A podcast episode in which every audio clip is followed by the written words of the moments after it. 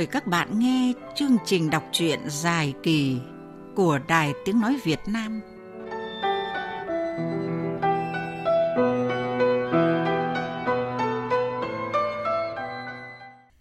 Các bạn thân mến, Đỗ Thiết gọi Mùi Già và Bạc Phò đến nhà uống rượu và bàn bạc công việc liên quan đến việc tố cáo Quang Thiện về bằng cấp. Mùi Già đã đến tận trường nghệ thuật nơi Quang Thiện học văn bằng 2 về đạo diễn để tìm hiểu.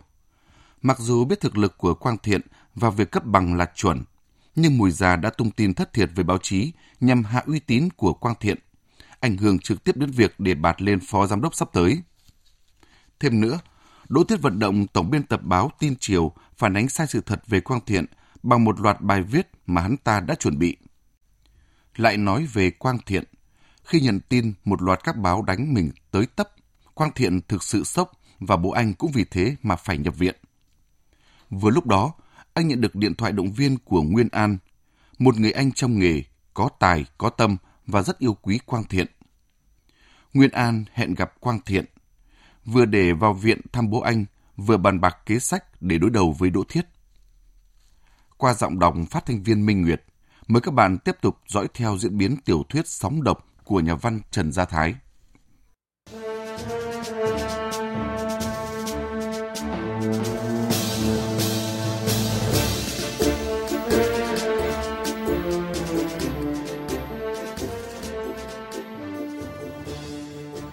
Nghe thấy Quang Thiện trả lời căng như vậy, Nguyễn An chìa tay ra hiệu để mình nghe máy.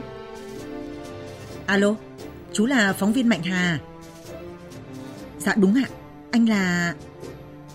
Anh là Nguyễn An. Ôi trời ơi, vinh dự cho em được nói chuyện với bác. bàn nãy em gọi bác không nghe máy. May quá, tổng biên tập cho em số điện thoại của bác và giao đội nhật trong ngày hôm nay phải gặp được bác với anh Quang Thiện. Thế tổng biên tập của chú dặn gì? Dạ, sếp em nói đến gặp nhà báo Nguyễn An chỉ có mỗi việc nghe nghĩ phản biện, ghi chép đầy đủ về báo cáo tổng biên tập. Chỗ nào không hiểu thì hỏi lại, mà cũng đừng hỏi nhiều.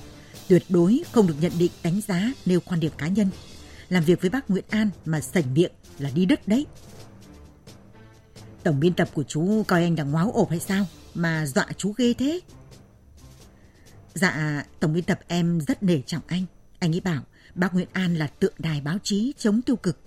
Anh Nguyễn An mà viết bài cho báo nào thì báo ấy tia ra tăng vọt.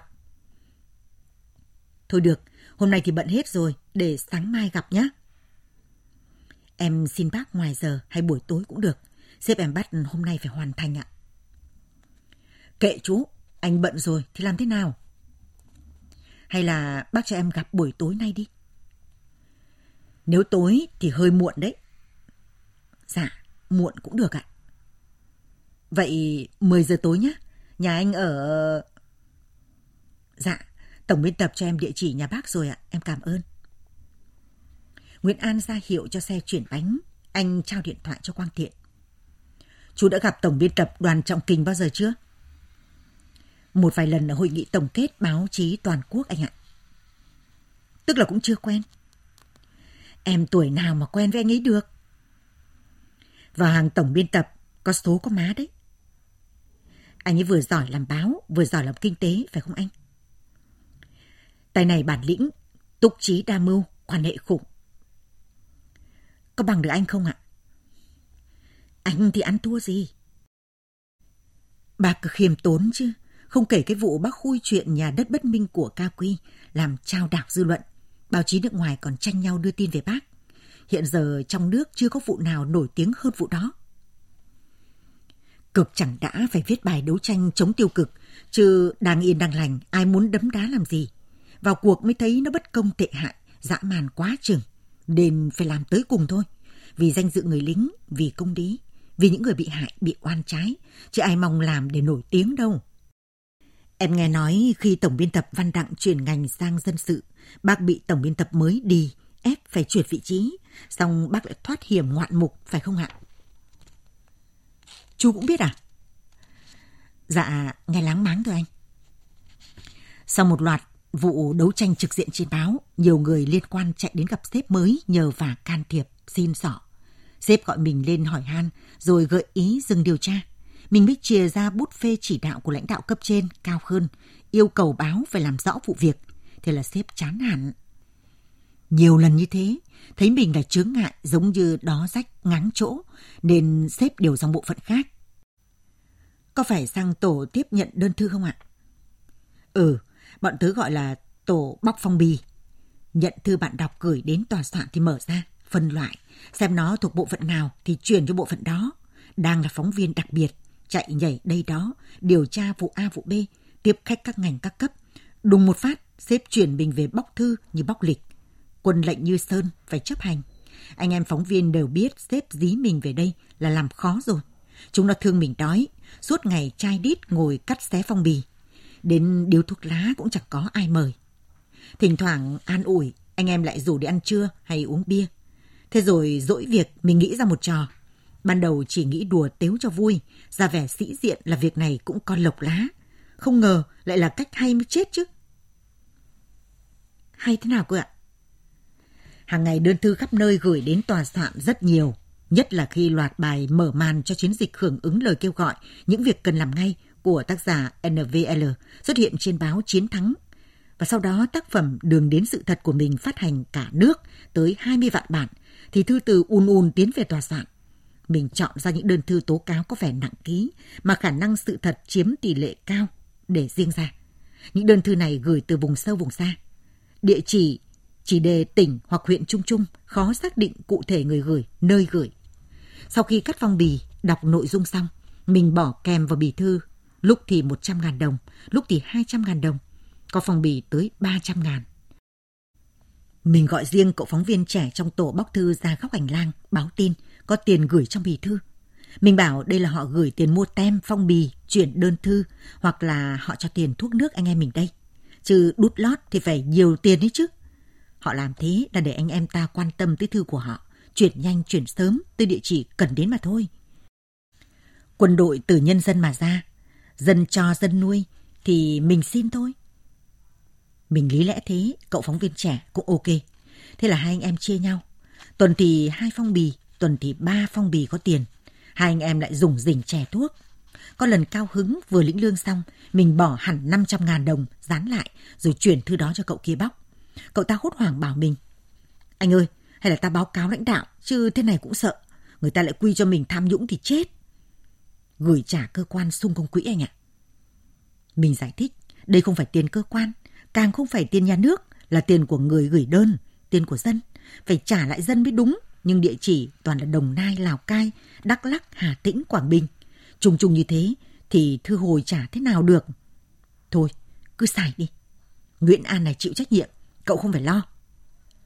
Hai anh em lại tiếp tục bóc thư.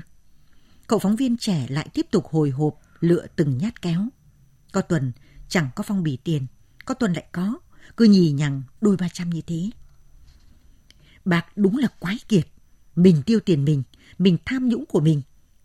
Trò vui này kéo dài bao lâu ạ? Cũng ngắn thôi, chắc cô cậu lính mới kia sợ đi báo cáo hay sao ấy, mà cơ quan có người biết được xì xào bàn tán. Chuyện đến tai sếp mới. Đúng ba tháng, thì sếp điều mình trở lại đơn vị cũ, làm công việc cũ. Mừng như là chúng sổ số độc đắc ấy. Một phóng viên đồng hương của sếp thay vị trí cầm kéo của mình.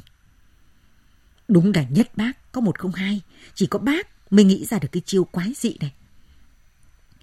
Buồn cười, sau đó có lần tớ rẽ vào tổ đơn thư chơi, hỏi nhỏ cậu phóng viên trẻ kia tình hình khoản ấy thế nào. Nó bảo bác may có lộc, chứ từ khi bác đi chả có phong bì nào như thế cả. Đúng như Đỗ Thiết tuyên bố, phát nổ thứ hai là một tên lửa hành trình Tomahawk. Báo Công luận và Pháp luật số ra ngày 17 tháng 6 năm giật tít to đùng, phủ bài kín một trang báo.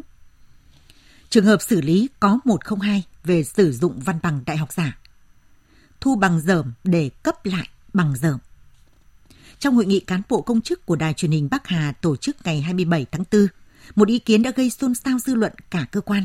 Nếu xem xét lại biểu hiện thiếu trung thực của ông PQT, sinh năm 1900, thường vụ đảng ủy, trưởng ban biên tập chương trình, người đã dùng tới hai giấy chứng nhận tốt nghiệp đại học điện ảnh dởm khi còn đang theo học, chưa tốt nghiệp để được cử đi học lớp lý luận cao cấp, được thi nâng ngạch công chức trải qua rất nhiều cuộc thanh tra, kiểm tra, một loạt vấn đề sai phạm liên quan đến công tác tuyển sinh đào tạo và cấp bằng của trường Đại học Nghệ thuật đã rõ. Nhưng ngày 23 tháng 3 năm 2000 sau khi kết luận sự việc trên, Bộ Giáo dục chỉ đưa ra phán quyết tạm thu hồi bằng tốt nghiệp và luật giáo dục bị ngó lơ. Theo kết quả làm việc của tổ công tác Đài truyền hình Bắc Hà với trường Đại học Nghệ thuật, ông PQT theo học chuyên ngành đạo diễn điện ảnh hệ tại chức. Ngày 12 tháng 3 năm 2000, hiệu trưởng nhà trường mới ký bảng điểm công nhận tốt nghiệp cho 8 thí sinh, trong đó có ông T. Ấy vậy mà ông DNH, nguyên phó hiệu trưởng đã cấp giấy xác nhận ông T đang chuẩn bị làm luận văn tốt nghiệp, tạo điều kiện cho ông T xin ban tổ chức tỉnh ủy cho đi học lớp lý luận chính trị cao cấp. Không dừng ở đó, ông Tê còn được cấp giấy xác nhận kết quả học tập trong thời gian chờ cấp bằng, làm hồ sơ để đủ điều kiện lọt vào danh sách thi nâng ngạch. Lần dở lại quá trình thi tuyển sinh đầu vào của ông Tê, người ta càng ngỡ ngàng hơn bởi ông Tê mới chỉ có chứng chỉ hoàn thành chương trình kinh tế quốc dân hệ chuyên tu, chưa đủ điều kiện để theo học đại học chính quy văn bằng 2. Song có lẽ cũng vì mối quan hệ thân thiết với lãnh đạo nhà trường, ông Tê lọt lưới đầu vào. Sau đó khéo léo viện lý do công việc quá bận rộn, không theo học được và vì điều kiện kinh tế không cho phép nên xin sang lớp đại học tại chức. Nghiễm nhiên sang ngang thì được bảo lưu kết quả những môn đã học. Ông T còn được hưởng ngoại lệ, tự học, có hướng dẫn, một số môn thiếu khác. Định hòa cả làng sao? Một cán bộ nhà nước có ý thức học tập, nâng cao trình độ là điều đáng quý, nhưng xem ra việc học chỉ là phương tiện để ông T thăng tiến nên ông ta không hề chú trọng tới việc tiếp thu kiến thức thực sự, bất chấp luật lệ, miễn sao là có bằng. Sự việc đã rõ như ban ngày, nhưng trước việc sai phạm của trường và cá nhân ông T, thanh tra Bộ Đào tạo vẫn đưa ra kết luận. Hiệu trưởng trường nghệ thuật có trách nhiệm tạm thu hồi bằng tốt nghiệp đại học đã cấp cho ông T, đồng thời tổ chức cho ông T học tập, thi lại những học phần không đúng quy định, sau đó xem xét cấp lại bằng cho ông T.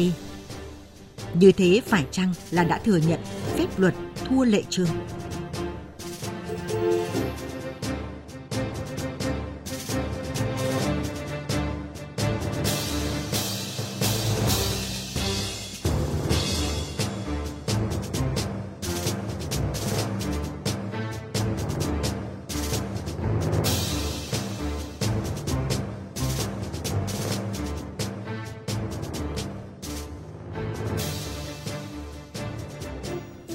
Ba ngày sau, trên báo Chí Việt đăng nguyên văn một bức thư mới tố cáo trưởng ban biên tập, Chủ tịch Công đoàn Đài Bắc Hà. Quang Thiện khai man giấy tờ để thi nâng ngạch công chức viên chức, nhờ người thi hộ ngoại ngữ tiếng Pháp để đỗ kỳ thi nâng ngạch biên tập viên chính. Đơn yêu cầu các cơ quan có thẩm quyền làm rõ để báo trả lời dư luận.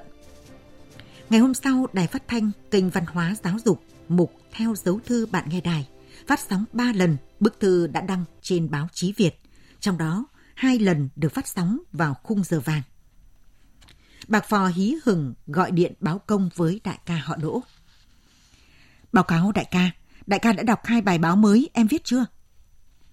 Bận quá, chưa kịp đọc. Thế kênh văn hóa giáo dục phát thanh toàn quốc trên mục theo dấu thư bạn nghe đài, đại ca có theo dõi không? Cũng không. Đại ca sao thế? Dục toáy lên, bắt đăng thật nhanh, thật gấp, mãi mới chạy được ra báo với lên sóng. Thông báo rõ ràng cẩn thận cả thời giờ, thời lượng phát sóng, còn nhấn rõ phải theo dõi buổi phát tin sóng độc, vậy mà ông anh đích thèm để ý. Chiều các đệ một tí, anh phải đóng cửa phòng, tắt đèn, theo dõi không sót một từ. Có thế chứ, đại ca thấy oách không? Oách thì oách rồi, hết sức biểu dương hoan nghênh, nhưng có điều các đệ độn nhiều quá, Độn cái gì mà nhiều ạ? Anh dặn là phải kết cấu tin bài theo tỷ lệ nửa nạc nửa mỡ, có thật có bịa, có đúng có sai. Bịa, sai, không đúng, cùng lắm là 50-50. Đằng này các chú bịa quá nhiều và lộ liễu. Chẳng hạn như thằng Thiện nó đăng ký thi ngoại ngữ tiếng Anh, các cậu lại bảo nó nhờ người thi hộ tiếng Pháp. Trường cấp giấy chứng nhận đã thi tốt nghiệp, đang trong thời gian chờ cấp bằng, thì các cậu phang luôn là cấp bằng tốt nghiệp. Nó đã thi trả nợ đầu vào của Đại học tại chức môn văn được 5 điểm rưỡi, lại bảo nó trốn thi đô vào môn văn. Bộ chủ quản, người ta quản lý phôi bằng, học viên phải có hồ sơ đầy đủ được bộ duyệt. Người ta mới bán cho phôi bằng theo tên từng học viên của mỗi khóa. Trường nhận phôi bằng về mới viết vào sổ cấp cho học viên. Các cậu lại bảo trường tự ý đi đêm cấp bằng dởm, làm họ nhảy dựng lên ấy. Đại ca cha bảo chúng em là cần thiết cứ tra thêm tí mắm tí muối vào. Vù cho dư luận phản ánh, quần chúng yêu cầu, cán bộ viên chức đề nghị làm rõ kia mà. Vấn đề là liều lượng, hiểu chưa? Xem các bài tiếng Việt trên các báo đài phản động nước ngoài ấy, nó đưa tin về một số cán bộ nhà mình có khéo không? Ví dụ, có 5 vấn đề thì nó đưa 4 vấn đề hoàn toàn chuẩn như báo ta đưa. Vấn đề thứ năm có 3 ý thì hai ý vẫn chuẩn, chỉ có một ý là bịa đặt. Người nghe tin toàn bộ các vấn đề, các ý trên sẽ tin luôn cả cái ý bịa đặt đó. Ok, bọn em nhất trí chỉ đạo. Cũng biết là vậy, nhưng cái máu tham lam muốn đánh nhanh thắng nhanh, đập cho nó bẹp đầu cá chê, nên mới bơm nặng đoà thế. Nghe ngóng dư luận phản hồi thế nào? Báo cáo đại ca, không thể tốt hơn. Ý kiến khởi đầu tại hội nghị công chức viên chức là một quả bom phát hỏa. Khai chiến thì các bài báo sau là chuỗi bom giải thảm B52. Bài trên báo mới làm chúng nó choáng váng. Cả đài như một bến xe chợ cóc, bàn luận tưng bừng. Trên tỉnh, các sở ban ngành truyền báo cho nhau như giải truyền đơn. Tiếp theo bài thứ ba trên báo tin chiều bồi thẳng. Báo chí Việt tổng hợp lại thì tất cả dư luận đều cho là hóa vàng thằng Quang Thiện rồi. Điều hay nhất là phối hợp tác chiến, các kênh của radio đã phát huy tích cực, phát đi phát lại dồn dập mấy hôm nay. Mãn nhãn, mãn nhĩ quá, xếp ạ. Quân địch không hề có một phản ứng gì. Em cứ nghĩ với tính cách thằng Thiện, nó sẽ nhảy chồm chồm lên đến các tòa báo đòi đối chất đính chính dọa kiện. Trên kia, cả tỉnh ủy với ủy ban cũng chưa thấy ra nhời. Không ho he một tiếng, mình điểm trúng huyệt đạo rồi bác ạ. Đừng vội mừng sớm, có thông tin ban kiểm tra đảng ủy khối đã có kết luận và đã gửi đến các cơ quan hữu quan. Các cậu cho kiểm tra ngay nhé. Một tin rất quan trọng nữa là tay Nguyễn An, phóng viên báo Chiến Thắng, đã vào cuộc tuyên bố lật lại vấn đề. Nguyễn An thì các cậu biết rồi, chúng mình không phải đối thủ của hắn đâu. Tài liệu dùng làm vũ khí của mình thì lại chưa chuẩn chỉ. Vừa rồi mới là đấu tranh trên mặt trận báo chí nặng về tuyên truyền. La lối cho át giọng. Mình dùng võ to mồm, cả vú lấp miệng em. Chúng nó không chịu ngồi yên đâu. Giờ là lúc trẻ lời trẻ chữ, soi đơn soi bài của nhau. Khôn không qua lẽ, khỏe không qua lời. Ta phải củng cố lại hồ sơ cho thật chắc chắn. Ok đại ca, thông báo với đại ca một tin vui nữa. Lão tránh thanh tra bộ ngang ngạnh đã về hưu. Phó thanh tra Lê Sở Kha lên phó phụ trách. Em đã tiếp cận được kênh này. Đến giờ có thể gọi hắn là người của ta. Tay này vào loại sát thủ, xoay trái thành phải, chuyển bại thành thắng, đổi trắng thay đen. Người trong nghề gọi hắn là phù thủy, mỗi tội giá chát. Em nghe đệ của tay này nói, hắn chẳng sợ ai, chỉ sợ tiền thôi. Tuyệt vời! Cậu chăm sóc khách hàng này cho chu đáo nhé. Anh rất kính trọng những thằng sợ tiền. Đến lúc phải dùng loại hàng đặc trùng sách tay này rồi. Đấu với Nguyễn An, mình phải dùng đến loại hàng nóng, hàng khủng đó. Đại ca yên tâm, xe cộ đã sẵn sàng, chỉ cần đại ca đổ xăng đổ nhớt cho ngon lành là a lê hấp. Bạc này nổ máy lấy đương. Chú nói thế, hóa ra từ trước đến giờ không đổ xăng đổ nhớt, mà đổ nước lã à? Có, nhưng mà đổ vơi, đổ hơi hẻo, gọi lịch sự là hơi khiêm tốn. Có mà cái vòi voi của các chú, nó hút xăng của anh, nhiều hút nước ao thì có. Bạc làm cho bọn em là lũ ăn tàn phá hại. Toàn những dự án khó, những công trình khoai, không đầu tư tổng thể, không chấp nhận rủi ro, thì đợi đấy mà gặt hái thành công. Được rồi, sẽ cấp vốn bổ sung. Nhân viên văn thư gõ cửa vào phòng thiết. Cô gái mảnh khảnh ôm một chồng sách báo công văn đặt trước bàn thiết ngồi. Thiệt kết thúc cuộc thoại với bạc phò, ngẩng đầu hỏi nhân viên văn thư. Có gì cần xử lý gấp không? Dạ, báo cáo giám đốc có một công văn khẩn của ban kiểm tra đảng ủy khối và một công văn đóng dấu hỏa tốc của ban tư tưởng. Với cả báo mới nữa, có bài phản hồi nói về đài ta. Tốt, cứ để đấy cho tôi. Nhân viên văn thư chọn ra ba tài liệu vừa nói đặt trước mặt Đỗ Thiết rồi mau chóng lui ra phía bàn tiếp khách pha trà mới. Đỗ Thiết mở vội thông báo giao ban tuần của ban tư tưởng, đọc lướt đến đoạn vấn đề cần lưu ý thì đọc chậm lại. Mặt Thiết bỗng tái đi. Bỏ tập thông báo sang. Thiết mở báo mới, lật tìm bài phản hồi. Đọc được mấy dòng đầu, mặt Thiết lại biến sắc. Thiết đọc tiếp công văn khẩn. Mặt cau lại, đầy vẻ tức tối. Đọc đến công văn hỏa tốc thì bừng bừng cáu giận. Thiết đập bàn đánh trầm. Cô nhân viên văn thư đang pha trà giật mình đánh rơi chiếc chén. Đỗ Thiết quay máy cho bạc. Có chuyện rồi. Gì ạ? Có chuyện lớn rồi. Gặp tôi ngay. Đến đài á? Điên nào mà đến đài? Thế đâu ạ? Cà phê đắng. Gọi những ai hả sếp? Mình cậu thôi. Nằm trong một không gian chạy dài những căn nhà cấp 4 cũ kỹ nối nhau, cùng dãy bàng còi cọc nhấp nhô là một ngôi nhà bê tông 5 tầng sừng sững mọc lên mang tên Cà phê góc phố. Ngắm riêng màu sơn trắng, cửa sổ cây sẫm, các giỏ hoa trên ban công đua nhau trưng đủ các loại sắc màu thì đây là một ngôi nhà hiện đại tân kỳ nhưng gắn với dãy phố nhôm nhoam, nhà cũ mái rêu thâm xịn thì lại rất khập khẽnh. Hôm nay, quán đông hơn mọi khi. Các dãy bàn kín khách. Nguyễn An và Quang Thiện phải lên tầng 2, chọn một góc ban công để ngồi. Trước mặt Nguyễn An là một tập báo còn thơm mùi mực in. Ly cà phê phin đùng đỉnh nhà giọt như tập đếm. Khói thuốc thả tròn từng chuỗi số không, lồng vào nhau giống một sợi dây xích. Em sẽ kiện tội vu khống. Quang Thiện quay sang nhìn thẳng vào mắt Nguyễn An. Rụi màu thuốc lá vào gạt tàn. Nguyễn An tựa lưng ghế nhìn Quang Thiện như soát xét, đo dò. Chú kiện ai? Kiện đứa nào?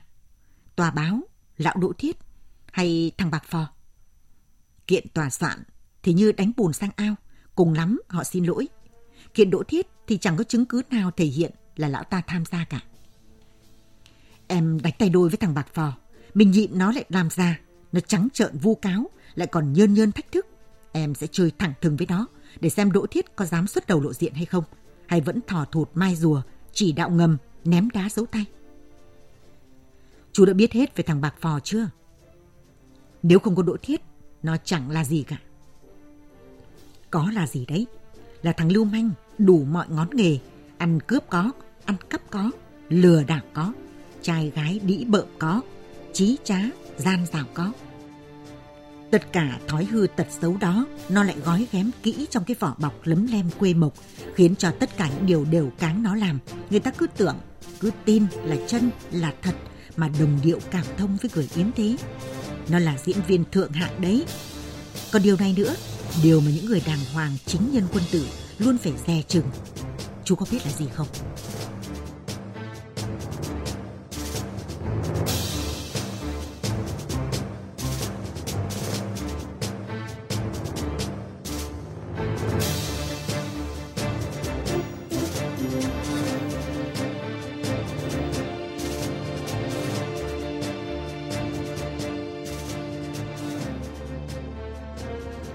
Liệu Nguyên An có giúp được gì cho Quang Thiện không? Đỗ Thiết sẽ phản ứng như thế nào khi Quang Thiện đã biết mọi chuyện? Diễn biến câu chuyện tiếp theo ra sao? Mời các bạn tiếp tục đón nghe tiểu thuyết Sóng độc của nhà văn Trần Gia Thái trực tuyến vào hai khung giờ 13 giờ và 19 giờ trên trang web vov6.vov.vn hoặc trên sóng FM 96,5 MHz. Còn bây giờ, xin chào tạm biệt và hẹn gặp lại.